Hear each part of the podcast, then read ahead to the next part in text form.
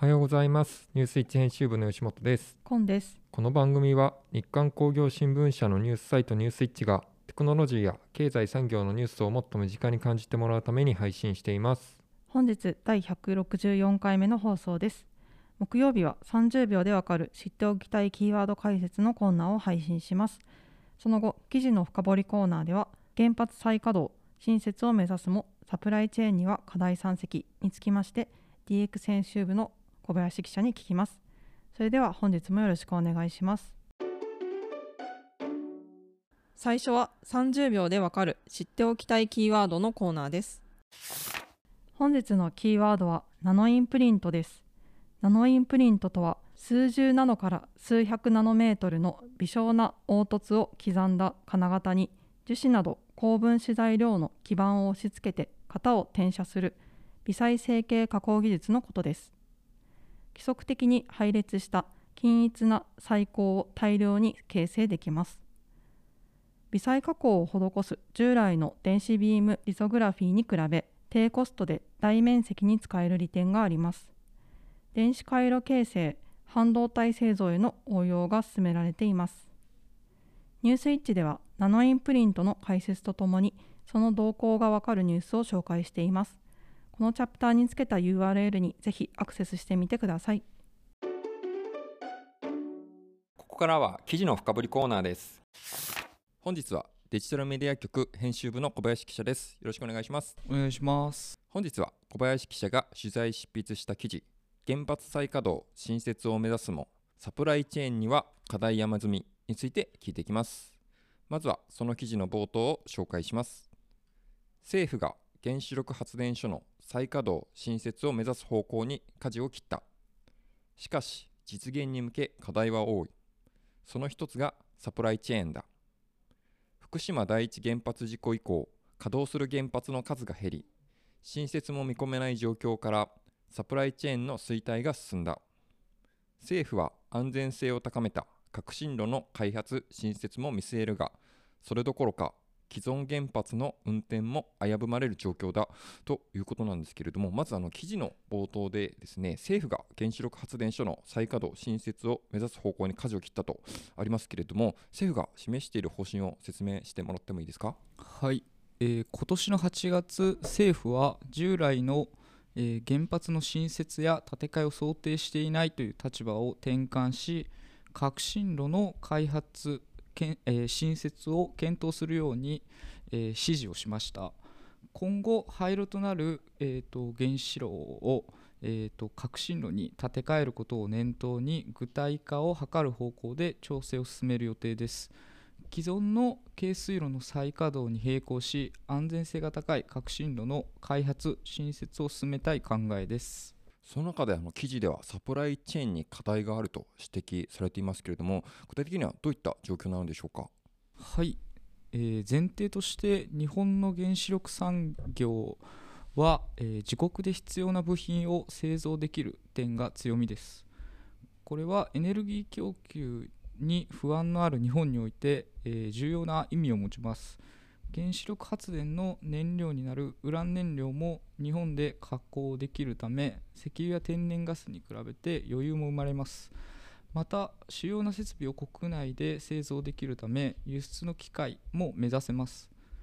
一方で福島第一原発事故以降10年以上原発の稼働や新設は停滞してきました。そのため需要が見込めないことから撤退する企業も増えました。川崎重工業などが、えー撤退、えーをもうしており20社以上あるとされています。結果として必要な部品などが自国で、えー調達できない状況になりかねないという、えーと危機感が迫っています。記事ではあの人材面での課題も指摘されてますね。はい、日本電気工業会によると大型設備の製造を担う技能人材は約45%減少し、えー国内プラントメーカーにおけるプラント建設経験者の割合も減っていっています。また日本原子力産業協会が原子原発関連サプライヤーに対し21年に実施した調査によれば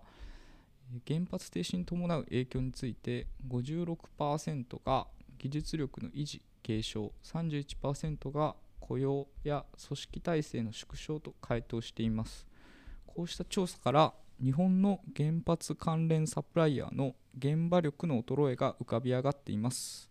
一方海外も同様の課題を抱えているそうですね。はい。アメリカやイギリスは、えー歴史的な経緯から原発のサプライチェーンの衰退が日本よりも進んでいます。そのため、えー小型モジュール炉 SMR や、えー高速炉などの、まあ、特定の原子炉に、えー焦点を絞って、えそういうサプライチェーンの支援などを続けてきました、えーと一方で17年以降世界で着工された原発31基のうち9割弱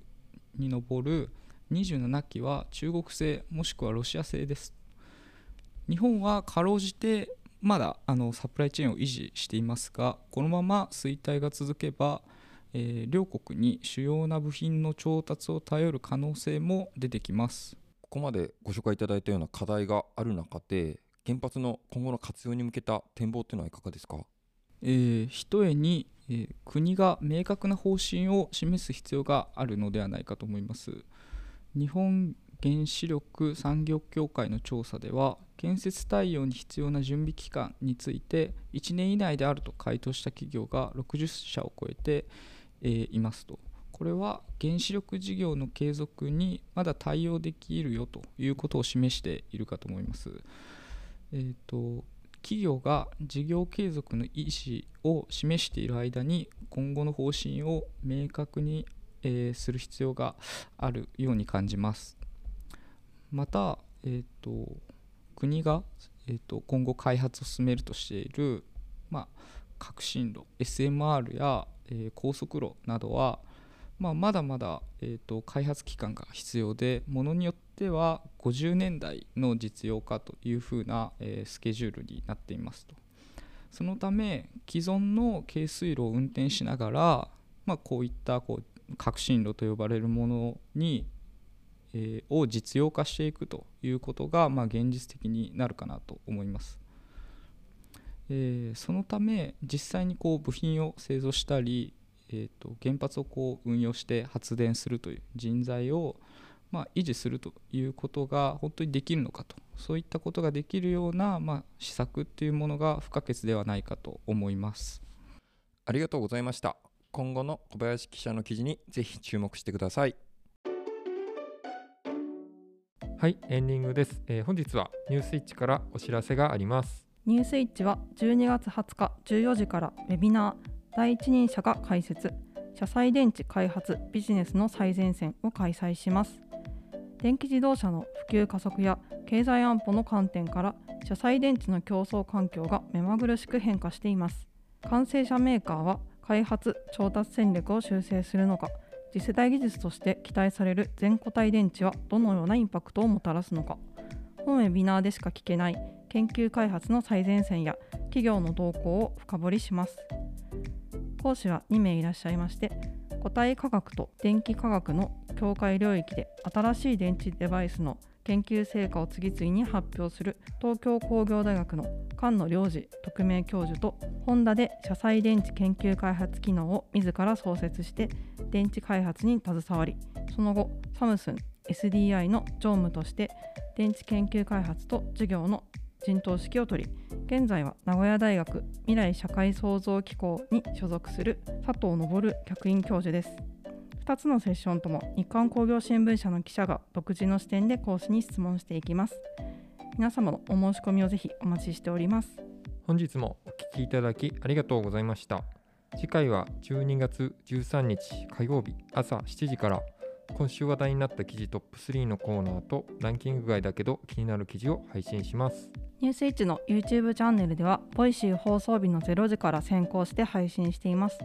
ちら字幕付きでの配信となっておりますので、ぜひご覧ください。また、ニュースイッチラジオでは、ポッドキャストでの配信も開始しました。